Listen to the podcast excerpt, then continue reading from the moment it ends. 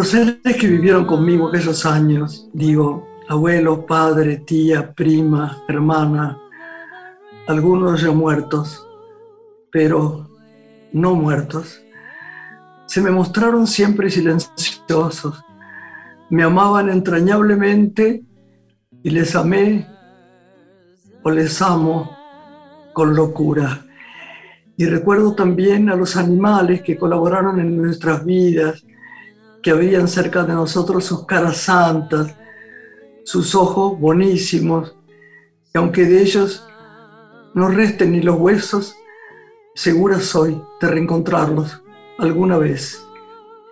Por aquel entonces, Dios ya me quería, me amó siempre con voracidad. Como yo era una niña, Él venía a mí alegremente. Jamás se mostró austero. A veces hasta se disfrazaba de amapola, se ponía una bonita máscara rosada o de venado y usaba dominó velludo y color oro. Entonces, Él, Dios, me dijo que mi único, mi único destino era escribir poemas. Y yo lo escuché sencillamente, sintiendo que iba a obedecerles.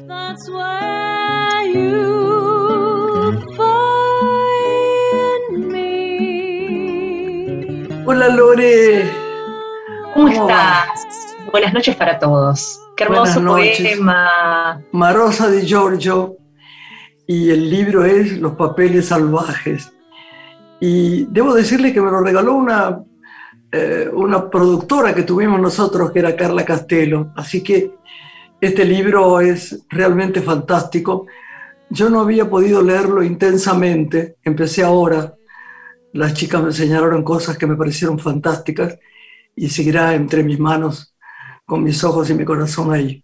Es una bella escritora uruguaya, Marotza, que comenzó a publicar, yo no sabía, en los años 50, y en estos dos tomos de Los Papeles Salvajes, cuyo poema hoy leíste, recopiló todos sus poemas, pero también escribió textos narrativos eróticos y, parece que en su obra la mitología es una constante y le interesaba mucho la naturaleza.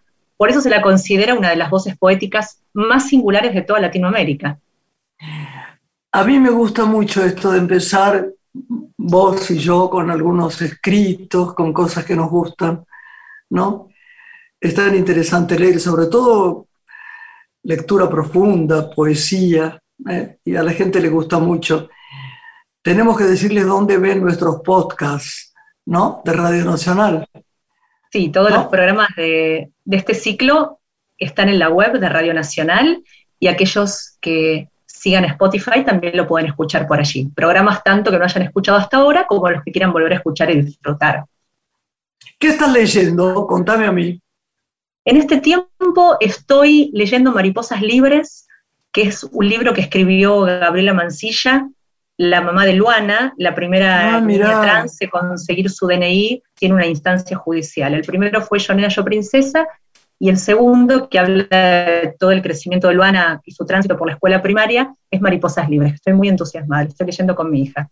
Qué bueno, mi amor. Esa chica es un prodigio, además, también. ¿Qué te parece? Hacemos un, un pequeño break, ponemos una linda música y presentamos a nuestro más que precioso invitado. ¿eh? Vamos a eso. Música, nos presentamos y lo recibimos.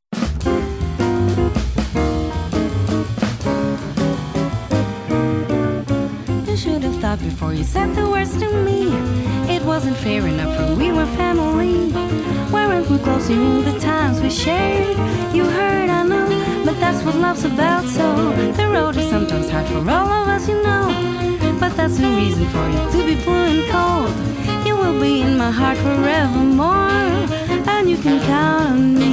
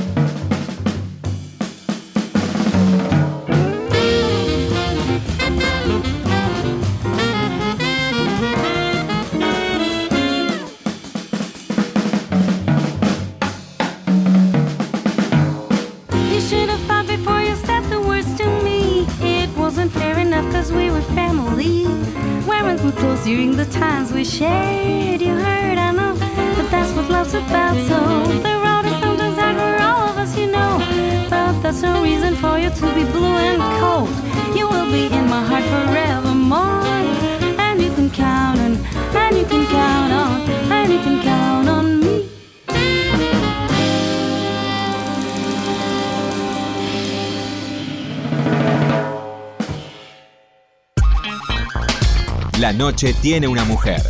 Graciela Borges en la radio pública.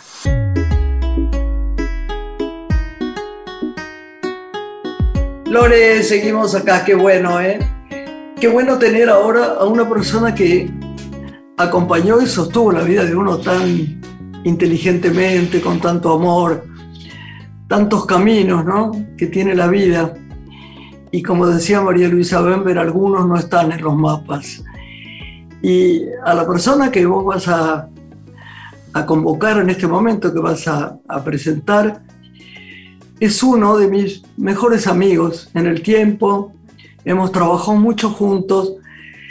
Nos debemos alguna cosa, este, no emocional, porque emocional hemos dado todo. No, nos debemos una peli, una peli que soñamos mucho durante mucho tiempo y que estuvo siempre a punto de hacerse, siempre, siempre. La última vez creo que ni él sabe, yo pensé mucho en él y él estaba en Chile en ese momento y después finalmente no se hizo. Pero me da mucho gusto tenerlo hoy acá porque además es sabio, eh, la gente lo quiere mucho. Eh, a mí me parece que tiene un grado de locura que yo tengo también un poco y que me parece que eso es tan necesario para un artista. Creo que es una lindísima persona, hemos pasado momentos entrañables juntos y me encanta que lo presentes. Él es referente de la cultura argentina, es premio a la trayectoria del Fondo Nacional de las Artes y por su desempeño artístico ha obtenido numerosos premios y ha publicado libros y artículos. Es docente, guionista, productor, director de cine, teatro, televisión y ópera. Nos visita esta noche el señor Oscar Barneyfield. Muy bienvenido, ¿cómo estás? Hola, Oscarcito. ¿Cómo están? Qué gusto verlas y qué buena gente. Son buena gente de por sí y además son muy buena gente conmigo. Siempre están ahí al pie, siempre están para establecer un diálogo, para establecer un puente, y hoy más que nunca uno agradece estos puentes que nos sacan de este aislamiento. Oscarcito, estoy viendo tu casa ahí atrás, que es una de las más bellas casas que yo conozco. Tan linda, tan linda, tan linda. ¿Cómo, cómo, cómo la vivís ahí? Ah, porque me han dicho, me, me, dijiste vos además, que has hecho una especie de limpieza rarísima. Has sacado tus tu pintura. ¿Qué has hecho?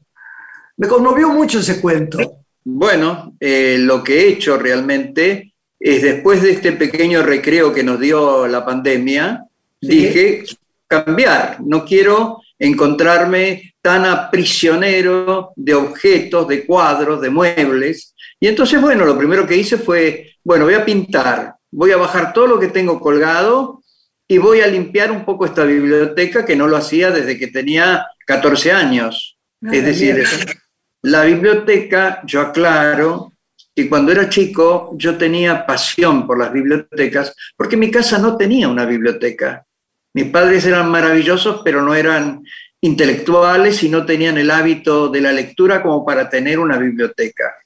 Entonces, cuando yo me las fui armando, tenía 12, 13 años, más allá de los libros infantiles que uno siempre lee, y esos libros están metidos en esta biblioteca. Entonces, hacer la revisión que he hecho, yo sé que es muy corajudo, porque es rever la vida. Sí, sí. Es decir, qué sé yo, el, libros de la escuela secundaria o La casa de Bernarda Alba, que me hizo leer un profesor de literatura, y ahí comenzó mi amor con García Lorca. Bueno, lo tuve en mis manos de nuevo, no me deshice de eso, pero hice una limpieza general y voy a poner nada más que las cosas que me gustan, que tengo muchas ganas de tener, no, no indiscriminadamente. Yo creo que también eso tiene que ver con el crecimiento. Uno tiene mucho andado, vos lo sabes muy bien, cuando uno anda tanto, las cosas se acumulan. verdad. Y uno tiene que, y uno tiene que volver atrás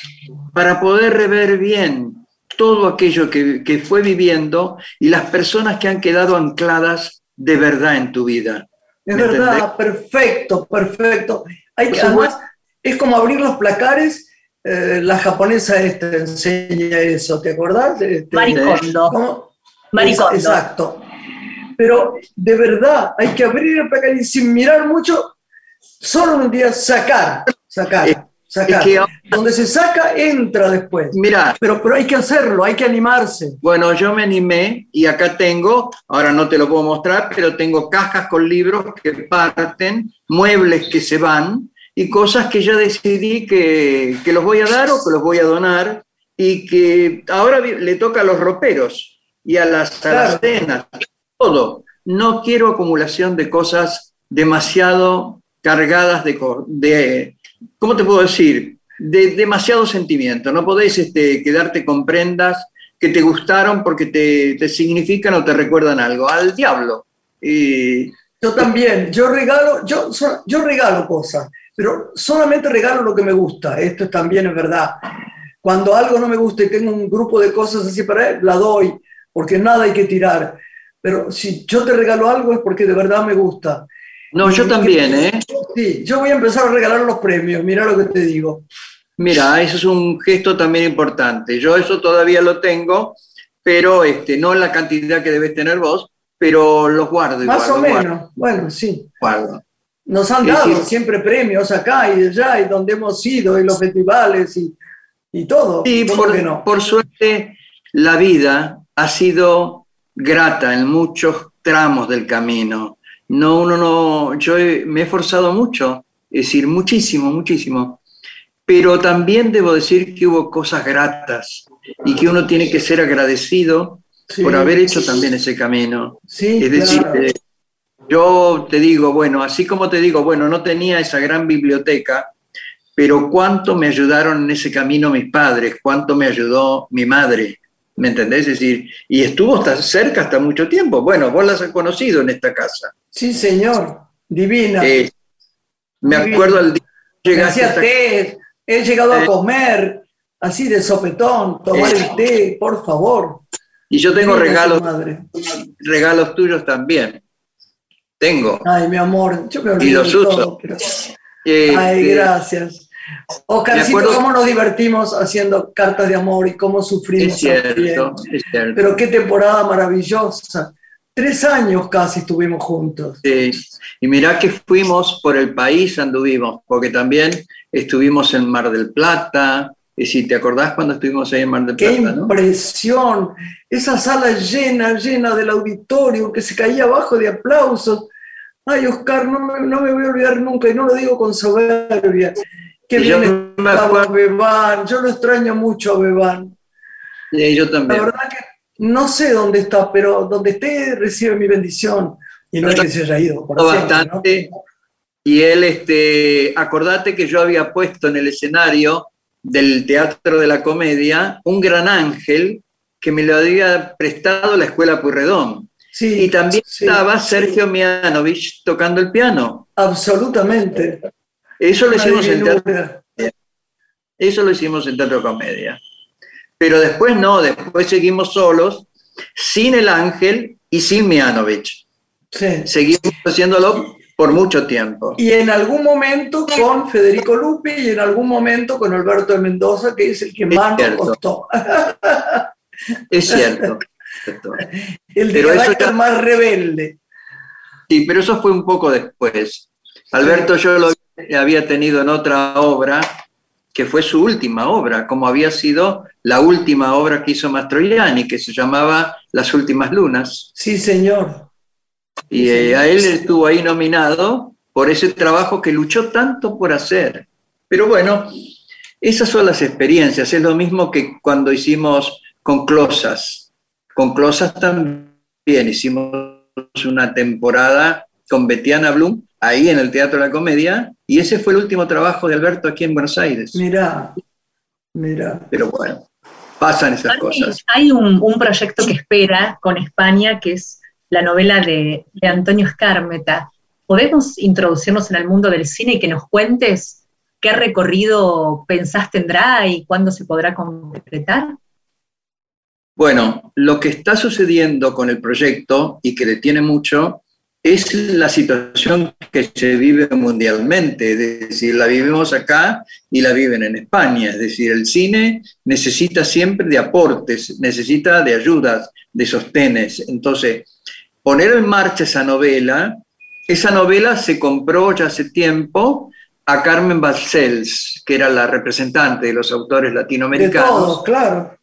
Y se hizo una primera adaptación que la hizo Antonio Escarmeta.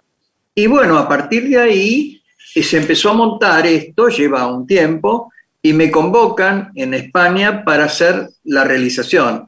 Yo realmente, a esta altura de la vida, que me llamen para hacer eso, mm, siempre me llama, me llama la atención, porque yo he dedicado mucho tiempo últimamente al teatro, a la ópera, pero mucho menos al cine, que es lo que realmente me apasiona y me gusta de toda la vida y además qué bien lo haces, qué películas diferentes, Oscarcito. son diferentes, yo sé y, te agradezco que lo menciones, pero... No, pero es verdad, son diferentes, tienen un sello.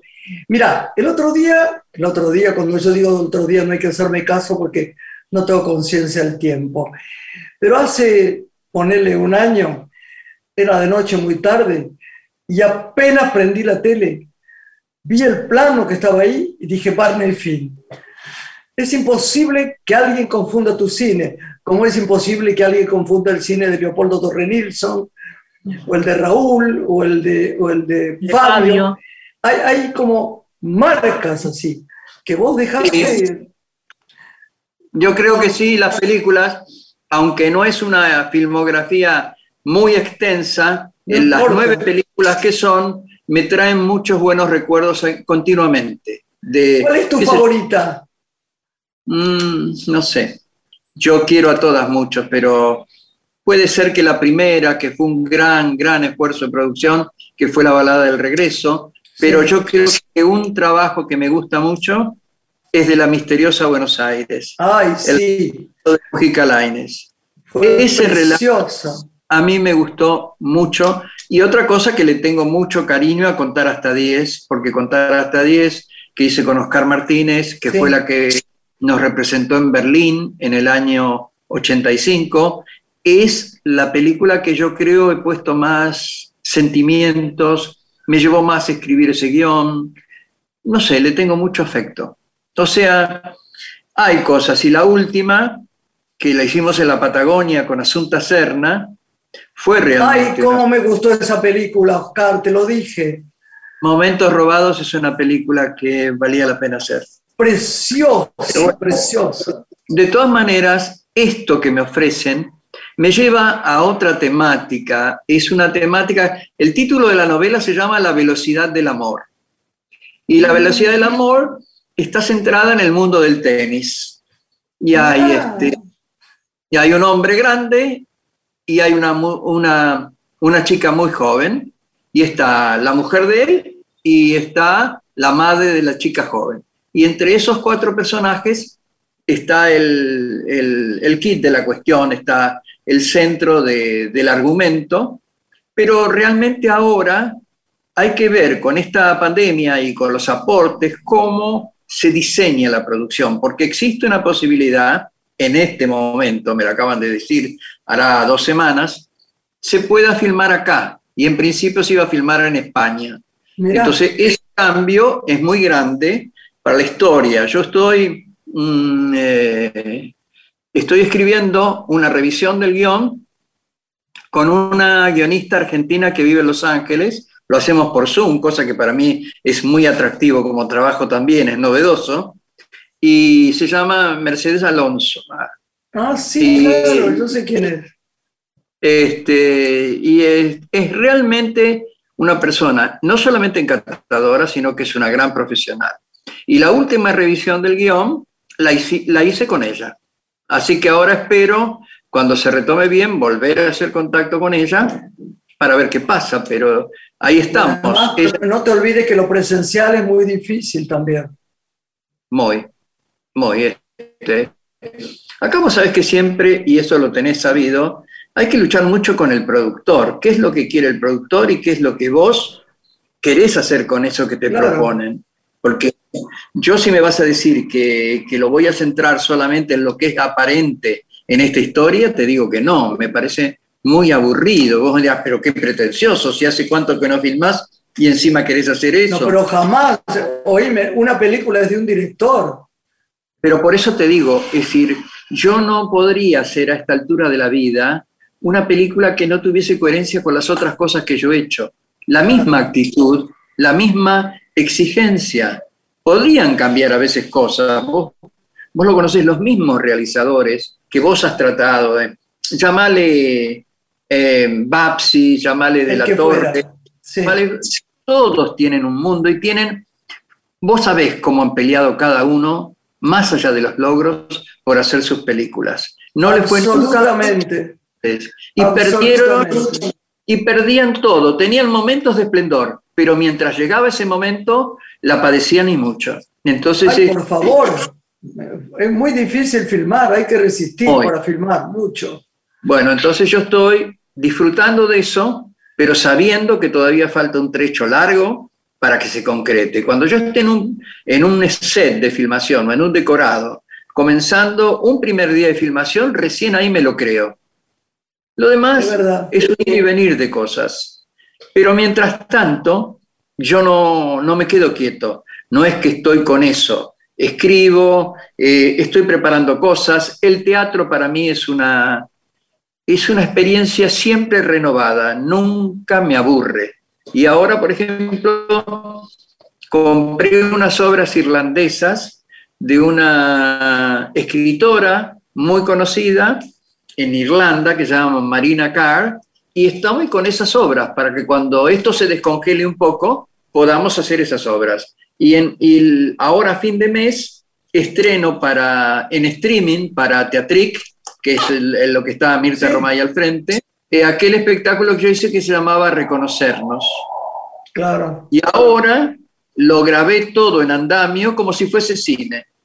Filmamos todo un día con cámaras como para hacer un montaje y lo estamos es muy interesante eso de Teatrix, sí, muy, muy. Y, bueno, ahí estoy con ideas nuevas. Te quiero decir con esto que no tengo para aburrirme. Y mismo esto que hice con la casa, lo que sigo haciendo, es si yo de pronto me entretengo con el, con el jardín del balcón, persiguiendo, persiguiendo a las hormigas y, y corriendo una planta que me gusta más o podando. es claro, lo que pasa es que no hay que dejarse estar, no hay que dejar que lleguen las los malos pensamientos a la vida. Ya la vida sola se encarga a veces de presentarte situaciones que no son muy difíciles de manejar a veces. Entonces uno tiene... ¿Sí? No, pensaba al escucharte, lo hemos compartido con Graciela, sos tan profundo conocedor de todo lo que hay que hacer teatral, un hacedor de, la cultura, que siempre pienso que tanto vos como José Miguel India son dos personalidades argentinas que han merecido dirigir algunos de los emblemáticos teatros de nuestra ciudad. Me hubiera encantado, pero creo que pasó un poco el tiempo. Y además uno tiene la experiencia de lo que significa la función pública. A mí me bastó con ser el director artístico del Festival de Mar del Plata y juré que nunca más quería ninguna función pública. claro. para nada. Estuve al frente del Fondo Nacional de las Artes formando parte del directorio. Lo mismo del instituto. Presidí dos veces la asociación de directores. Basta para mí. Basta, no, no quiero eso. Estás como yo cuando digo tacho. A veces digo tacho cine. ¿Viste? Como la generala. Claro. Lo que pasa es que, hay que parar, hay que parar un poquito. No, es que el tiempo que uno tiene no es infinito y el tiempo hay que saberlo aprovechar. Este, algo, algo decía Tarkovsky respecto al tiempo que uno tiene, que es el tiempo que te acuerdan para desarrollar tu espíritu, para desarrollarte vos. Y yo quiero a esta altura, con los 82 que tengo, quiero seguir desarrollando lo que me quede y no quiero comprometerme con cosas que sé que son lindos desafíos, pero que hay otra gente y uno también tiene que ceder lugares, tiene que saber que hay momentos en que no estás jugando siempre en la primera línea. Y esto es lo que yo creo que sabiamente uno tiene que saber hacer y disfrutar de todas las otras cosas que te da la vida. Pero de todas maneras, pero no, Oscarcito, el, que, el que juega en primera línea, haga lo que haga, va a seguir jugando en esa. no es un cambio, no es un cambio, no es que vos te vas y bueno, entonces ya Oscar Barnefin, no, no, Oscar Barnefin es una marca. Uno es una marca, mejor, peor, le gustará a la gente, no le gustará, pero nadie te puede sacar de eso. No, es cierto, porque no hay segunda fila. En cada cosa que uno hace, lo que genera, me doy cuenta, producís un evento muy especial. No es que te, te borrás en la, en la, inmensidad, sino que eso te lleva con una obra de teatro, con una ópera, eh, con cosas, con los mismos streaming que estamos haciendo. Uno genera algo en torno. Yo creo que eso. Sí. Yo creo que eso es lo que te dio la vida. Eso es lo que hacia la formación de una persona. Para bien o para mal, como vos decís, puede haber quien te aplauda, puede haber quien realmente no le guste o no disfrute con lo que haces, pero vos sos fiel a, vos mismo y esto es algo que podés renovar día a día y esto es lo bueno de que yo creo tiene uno, ¿no? Haciendo esa limpieza de tu biblioteca? ¿Algún libro que nos dejes como regalo para leer sugerido? No, tengo, encontré un libro muy viejo de Natalia Ginsburg, que es una escritora italiana maravillosa, es decir, que ya ha fallecido, pero que se llama Querido Miguel. Cuando hizo una película Mario Monicelli que se llamó Querido Miguel, Caro Michele, no es lo mismo que leer esta obrita que me parece maravillosa. Es como Crónica de los Hermanos de Vasco Pratolini. Es en esa línea que realmente me gusta verla, porque hoy mismo me gusta releer eh, cosas, leo cosas nuevas. En este momento esto, terminé de leer una, la última novela de, de Edgardo Kosarinsky. Y este, a quien amamos, a quien amamos. Es una novela muy, muy interesante. Es una propuesta realmente muy llamativa y a mí me captó bastante. Y la pude, la terminé anoche casualmente. Pero estos libros a los cuales se refiere eh, Lorena son libros que son primeras ediciones que tengo en mi biblioteca de hace mucho, mucho tiempo. Y uno es este, el, eh, el libro de Lunario Sentimental de Leopoldo Lugones, que es la edición del año, del año 27. O entonces, este, y tengo un libro que he heredado de otra biblioteca de una persona amiga eh, sobre Goethe, el Werther de Goethe, que es un libro del 1800 y pico. Mira qué maravilla. Entonces, claro, convivís con todas esas cosas y este, nada, es el mundo de uno. ¿Qué, qué te puedo decir? Oscar, te queremos. Gracias por estar en este programa. Te amamos. Seguimos hablando por teléfono como siempre, chispeando. Nos juntaremos a tomar una copita, un café. Totalmente. A vos y a mí tomar una copita de vino nos encanta. Te quiero, Carcito. Chao, gracias. Ahora seguimos, Lore. Hasta pronto. Ha sido un gusto. Hasta pronto. Chao. Ahora seguimos, Lore.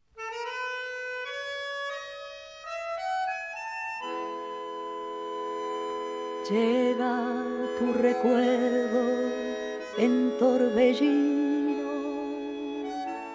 Vuelve en el otoño atardecer. Miro la garúa y mientras miro, gira la cuchara de café. Último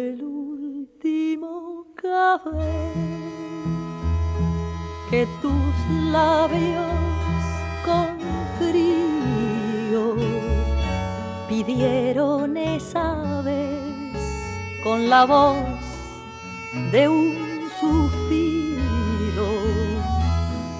Recuerdo tu desdén, evoco sin razón, te escucho sin que estés.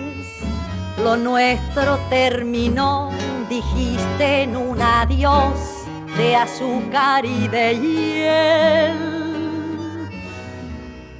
lo mismo que el café, que el amor, que el olvido, que el vértigo final de un rencor sin por qué. Y allí con tu impiedad me vi morir de pie, me di tu vanidad y entonces comprendí mi soledad sin para qué. Llovía y te ofrecí el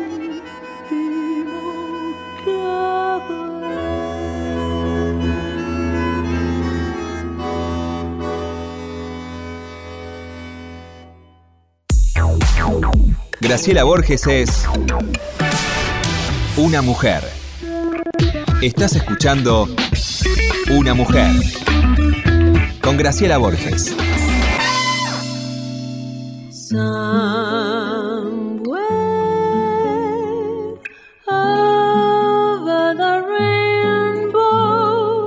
Lore, llegó el momento de la alegría porque eh, el anterior también fue, me, encantó lo que charlamos recién con Ariel, me emocionó mucho. Pero yo invité a un amigo especial, de esos en la vida que te cuidan, ¿viste? Este es un medio que conmigo ha sido siempre muy amable, la verdad. Y me parece que, salvo una o dos personas en esta vida de tan, tanto tiempo, eh, de estar desde los 14 años hasta acá, que ya tengo 32, esto ha sido, esto ha sido de buena gente, rodeada, salvo uno o dos personajes que intoxican, que eso siempre los conocemos y mandamos ahí nuestro perdón. Vas a presentar a una de las personas que yo más quiero, que trabaja en una revista que nos divertimos muchísimo leer y que él mismo es alguien genial para que nos cuente un ratito lo que a vos te parezca y lo que querramos escuchar, porque la verdad que él es divino. Presentad. Nos visita quien es periodista de espectáculos, redactor, como decía Graciela, en Revista Pronto y panelista en Cortá por Lozano, que se emite por Telefe. Nicolás Peralta, ¿cómo te va? Muy bienvenido aquí a Radio Nacional. Muchas gracias por esta presentación. Estoy emocionado. Permítanme arrancar así. Que Graciela Borges diga esas cosas de mí, a mí me emocionan, porque yo la admiro mucho. Ella me considera un amigo del medio. En el medio no hay tantos amigos, sabemos cómo es esto. No, yo te, no eh, Nico, de mi corazón no quiero interrumpirte. Yo no te considero un amigo del medio. Yo te considero un amigo. Porque además siempre contó con vos, no, no es, uno no es amigo de los del medio, los del costado, de los, uno es amigo de alguien y está puesto el amor incondicional. Bueno, Lore te va a hacer preguntas que a mí me divierten escuchar también. Antes de arrancarte, quiero decir una cosa, que para mí es un honor estar charlando con vos y nunca me imaginé estar compartiendo este ratito, lo que dure, para mí es un honor, porque acá se invierten los roles. Toda la vida el que te entrevistó para pronto o para el mundo que fuera, era yo, y que hoy vos me estés invitando a participar de tu programa, que lo escucho, que me parece maravilloso los climas que lográs y los personajes que tenés, para mí hoy esto es un regalo enorme que me estás haciendo, así que te quiero decir gracias. Gracias, mi amor, y ahí la tenés a Lorena, que es una genia total, después te voy a contar bien en privado las cosas que hace Lorena, y, y que la verdad que es estupenda. Yo te agradezco porque además has sido con la gente del medio tan solidario, todo el mundo te quiere. Y, le, cuento a Lorena que una vez me avisaste que había un vivo que se sacaba fotos conmigo, mandaba periodistas. Eso es impresionante. Estas cosas suceden todo el tiempo. Esto sucede mucho. Esto sucede mucho. Claro, no lo mío, eh, no lo mío. Contá lo que pasa a la gente. Me imagino que hay mujeres y hombres que te llaman para informar sobre romances, ¿no? Propios pasa todo el tiempo. Yo pensaba cuando era chico en mi pueblo natal y miraba la televisión y miraba estos programas de chimentos, de intrusos, o a la canosa, o a Lucho Avilés, o a los pioneros de este medio, yo decía, ¿cómo puede ser esto? ¿Será real? ¿Será mentira? Y cuando me vine a la ciudad, estudié, me recibí, empecé a trabajar de manera profesional como periodista de espectáculos, me empezó a pasar a mí en carne propia y yo no lo podía creer, pero esto sucede. Hay gente que te llama por teléfono, te avisa, te informa dónde o con quién está tal o cual famoso por la ciudad, o lo que es peor, el mismo famoso Gra sí, te llama y sí, dice, Nico, me mandás una cámara o me mandás un fotógrafo que voy a ir tal día, tal hora, tal lugar con tal persona y vos no lo podés creer. y esto lo voy a contar porque, porque es real. También me pasó con Wanda Nara, a quien, con quien hoy tengo un muy buen vínculo, pero cuando yo empecé a trabajar como periodista y ella ya era una figura en ascenso o destacada dentro del medio, un día me llama y me dice, Nico, voy a ir a tal lugar, a un restaurante muy conocido, con un chico que es futbolista, que está jugando en River. ¿Me querés mandar un fotógrafo? Yo no le di bola. No le di bola porque pasaba cotidianamente esto de que las vedettes o las bailarinas te llamaran para decirte, mirá que estoy haciendo esta cosa. Y no le di bolilla. Y era Maxi López. Dos o tres, cuatro meses después, ella se estaba casando, tapa de todas las revistas y todo lo que ya conocemos de su vida pública, con este chico que ella en su momento me llamó para decirme, mandame un fotógrafo. Y como este ejemplo chiquitito que te doy, hay un montón de estas noticias que se fabrican y que te dejan, viste, como ahí recalculando, esto sucede. Y en tu caso, Gra, también me pasó de una persona que se quiso ser vivo y me dijo, mandó un fotógrafo que Graciela está en tal lugar. Eso pasa. Ay, cómo me reí ese día. Yo no podía creer, porque sobre todo porque él me dijo, no, no, no paramos, no importa que sea feliz. Se acercó, estaba tomando un café conmigo frente a casa de Sol y Lareo, que además amamos tanto, y me dijo, vení que te digo algo. Lo juro por mi nieta, ¿eh? Yo me acerqué así y justo sacaban la foto que parecía que era un misterio amoroso, un beso o algo. ¡Ay, qué gracioso!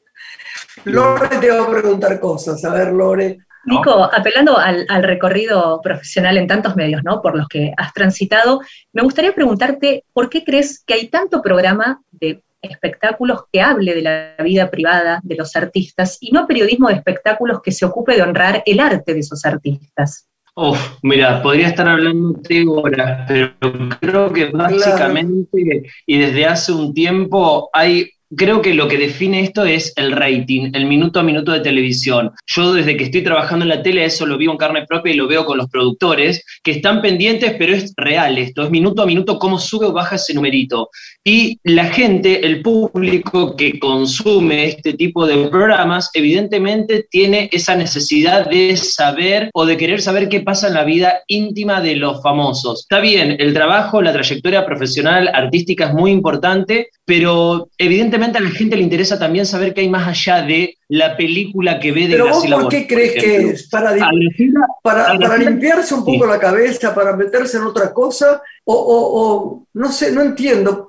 Yo creo que pronto debe ser una revista que más vende, ¿no? Sí, ahora lamentablemente desde la pandemia ya no se imprime, sale de manera digital, pero hasta que se imprimió, marzo del año pasado, fue la revista más vendida de la Argentina durante años. Desde que salió en el 96 se convirtió en un tanque, pero imbatible, de llegar a vender algo así como 150 mil ejemplares semanales, que es un número, no, que no se puede creer. Y yo creo que tiene que ver también con algo que nos atraviesa a nosotros como sociedad. La gente quiere saber cómo, qué pasa con la vida íntima del famoso, pero así como también quiere saber qué pasa con la vida íntima del vecino. ¿Por qué funciona Gran Hermano. Gran Hermano cuando entran y se encierran estos chicos que son desconocidos, que quizás después se transformen en estrellas o no, funciona porque la gente es curiosa, genera morbo saber qué hacen las 24 horas, cómo van al baño, qué comen. Eso es como un reflejo, es un reality que es furor en el mundo y es un reflejo de nosotros como sociedad. Eso creo que nos pinta, no solamente en Argentina, si vos te vas a la, a la prensa amarilla o, de chimentos o prensa del corazón en México, en Estados Unidos, en Hollywood. Ah, no, en México ni hablar. Yo no he podido creerlo en la televisión mexicana. Es esto potenciado. Y en España también. Ahora lo hacen con la, con, la, gente de la nobleza. Les divierte más darle a la gente de la nobleza.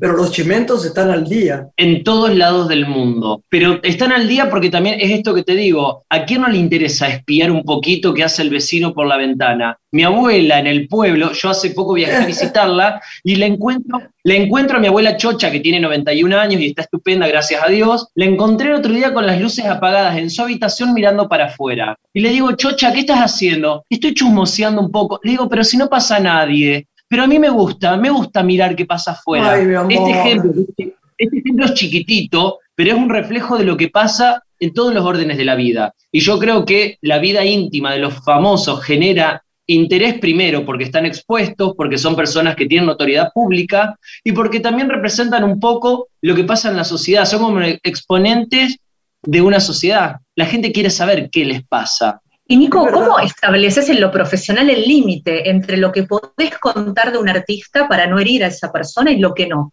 ¿Cómo te diferencias de otros profesionales que sí se animan a más? Sí, sí, claro. Eso tiene que ver con la ética periodística y no existe un manual. Vos cuando estudias periodismo te enseñan una materia que se llama ética y deontología profesional, pero después, viste, la vara es muy personal a mí me deja muy tranquilo saber que llego a mi casa, apoyo la cabeza en la almohada y duermo tranquilo. Yo nunca traicioné ni traicionaría a nadie. Y me ha pasado en la revista pronto de sentarme a tomar un café con un montón de artistas y que me terminan revelando situaciones personales que ni siquiera le hablaron a nivel familiar. Y tengo ejemplos concretos para darte y podríamos hablar todo un día. Y cuando yo apago el grabador, ese artista me dice, Nico, mira, me excedí, conté cosas que nunca había contado y te pido por favor que no la publiques porque si mi mamá o mi pareja o mi ah, hijo leen esto en la revista, nunca lo hablé, a mí la verdad me dolería herirlos a ellos. Y yo, ¿sabes qué hago? Eso no lo publico. Ojo, tampoco soy pavo, estudié periodismo y sé que sirve para un título. Pero si yo ya tengo la nota asegurada y tengo un título que puede ir por otro lado, ¿para qué eh, destruir una familia o generar un mal momento si a mí eso no me cambia, no me aumenta el sueldo, no me hace más rico, más poderoso, más... nada. ¿No, vas a, escribir un libro, Nico? Ya lo tengo, Gra. ¿Cuál? ya tengo un libro. Se llama No todo lo que reluce es oro pero no me lo mandaste a mí. No lo tenés, pero te lo voy a mandar. ¿Pero de hace cuánto? ¿Cuándo salió? No, no, salió hace un tiempo porque es la tesis con la que yo me gradué en la facultad. Ah, yo, nunca lo leí, con razón. No me te lo, voy a mandar porque sé que te va a gustar. Es esto que estamos hablando analizado con teoría. Yo estudié comunicación social en la UBA, en la Universidad de Buenos Aires, y la tesis con la que me gradué se convirtió en este libro que publicó Editorial Planeta y que habla sobre esto. Es un estudio antropológico sobre la farándula. Es el universo de los famosos analizado con teoría, con conceptos de psicología, de semiótica. No es un libro de chimentos. Si vos querés buscar un chimento de Susana Jiménez en mi libro, no lo vas a encontrar. Pero ahora, si vos querés... Sí. Sí, no, no, te digo, hay, hay, mucha gente que merece mucho respeto porque además no le interesa mucho lo que pasa con su vida privada o que la publiquen mal. Hay gente que realmente su trabajo lo toma seriamente y eso me gusta en vos, que sepas qué gente sí quiere estar de cualquier manera, que hay muchos, porque en realmente el, actor, el, verdadero, el, artista, esa es la palabra artista, este, no necesita eso. Pero vos imaginate cuántos chimenteros, entre comillas, yo lo digo con, ya te lo dije con muy buena voluntad, porque conmigo son muy buenas personas, ¿Cómo hacen para limpiarse el alma de tanto oscuridad que mandan con cosas amarillas, ¿entendés? ¿Qué se hace para, para, para, después seguir caminando con dignidad eh, y hablar? Hay un personaje que yo siento siempre que pienso, ¿cómo hace cuando duerme? ¿No le duele el alma de, de haber ensuciado gente? Y bueno, no, ya está, ahí está. Evidentemente no, porque para mucha gente, para muchas personas es un negocio, pero así como estamos hablando del periodismo de espectáculos, pasan todos los órdenes de la vida. Hay gente que es traicionera o que se dedica a hacer el mal en todas las profesiones, no es privativo del periodismo. Em, no, no sabría qué decirte. Cada uno, viste, sabe qué zapato se pone y cómo vuelve a la casa.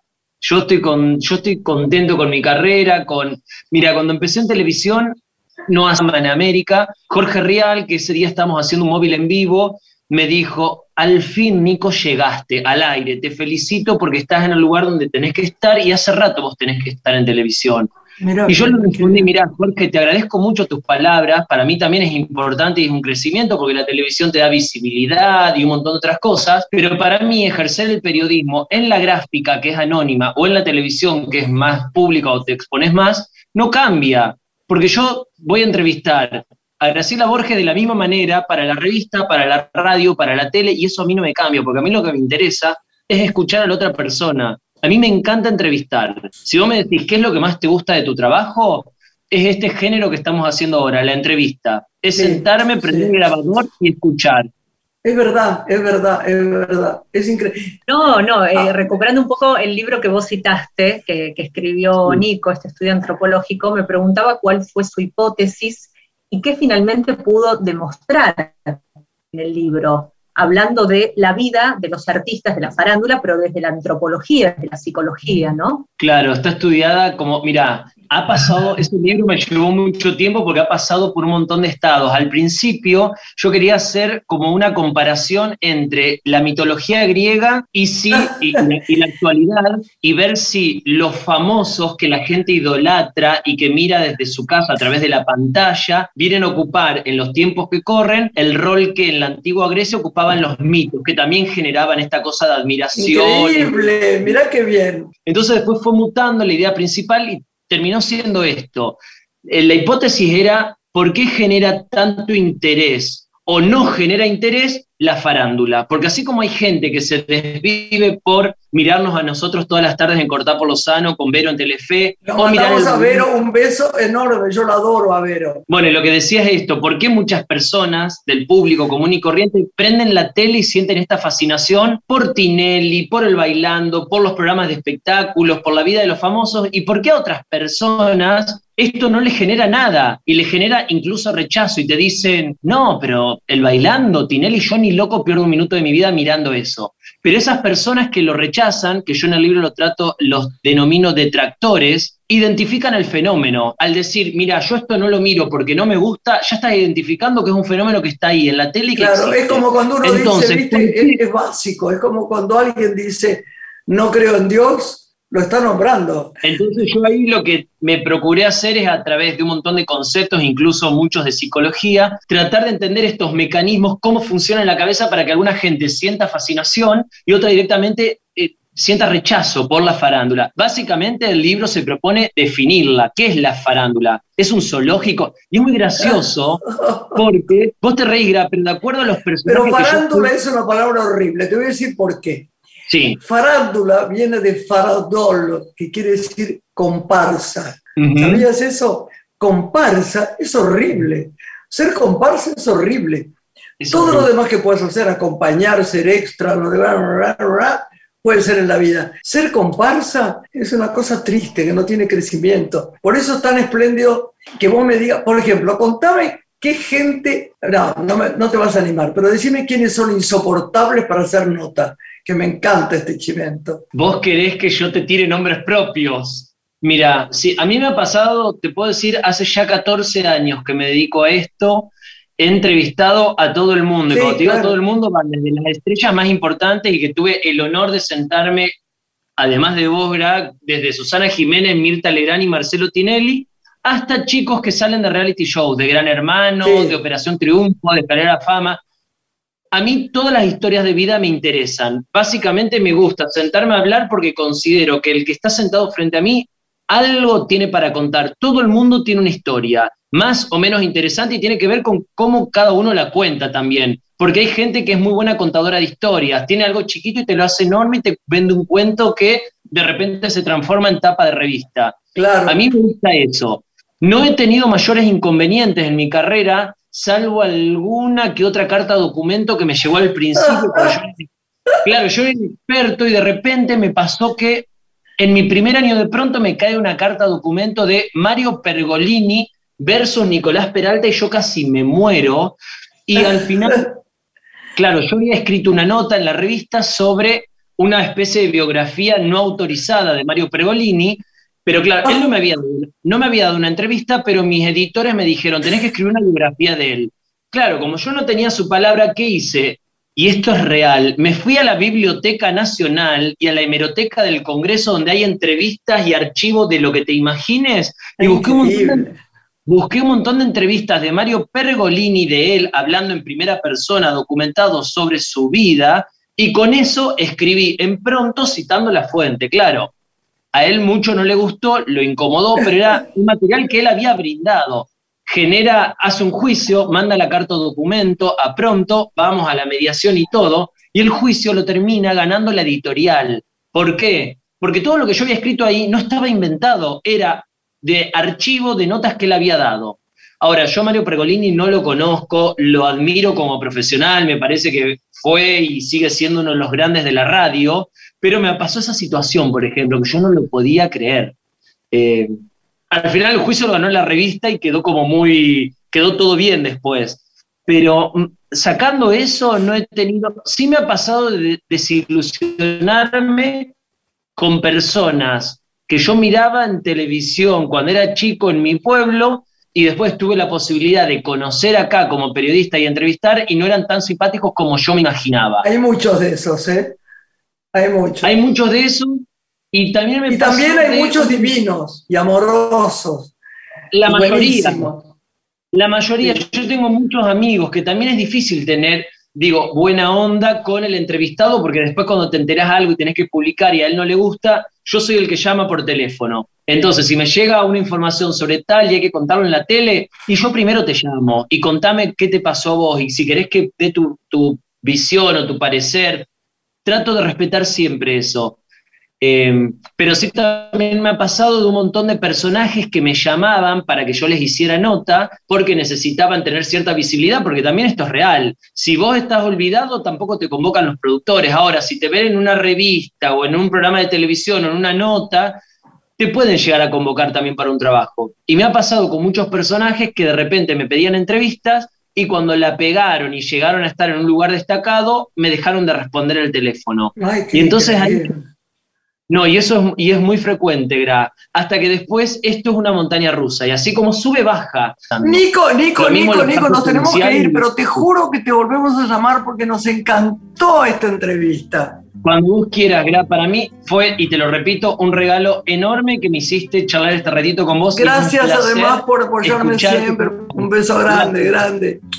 Chao. Hasta la próxima, Lore. Adiós. Nos despedimos. Adiós. Una mujer se ha perdido. Conocer el delirio y el polvo.